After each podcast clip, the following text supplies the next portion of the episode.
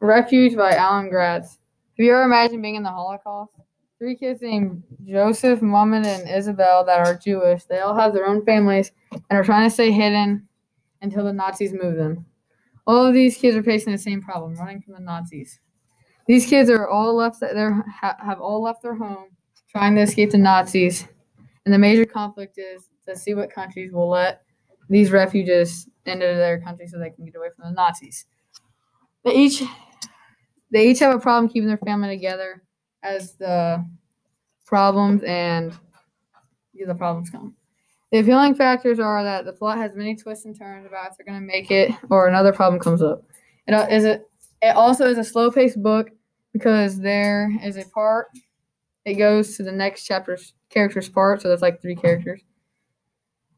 All of the characters are unique and smart for their own ways of surviving, and they all have their friendships along the way. But then something will happen, and the friend or their family member will be gone. I would recommend this book to people that like stuff about war or the Holocaust, or I've read Prisoner B 3087, and if you like that book. This book is really interesting and will keep you interested the whole time, so I would recommend Refuge by Alan Gratz. Thank you.